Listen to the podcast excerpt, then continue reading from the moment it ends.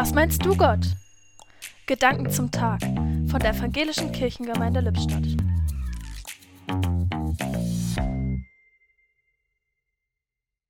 Neulich habe ich aufgeräumt und meine Kunstpostkarten sortiert, sozusagen als Ersatzhandlung, weil es mit dem Museum so kompliziert ist momentan.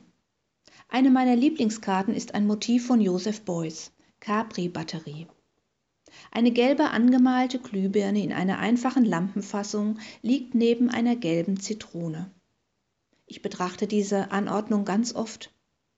Zwei so verschiedene Dinge, eine gelbe Glühbirne und eine Zitrone, und doch wirken sie wie Geschwister. Total überraschend ist diese Partnerschaft, und doch passt es auch. Was meinst du, Gott? Sollte ich nicht auch mehr Mut haben zu überraschen? Im letzten Gottesdienst habe ich mir beim Segen doch tatsächlich eine Kuscheldecke um die Schultern gelegt. Die Gemeinde hat das verstanden. Du bist ja für Überraschungen gut. Im 113. Psalm heißt es, Du erhöhst den Armen aus dem Schmutz und setzt ihn neben die Fürsten.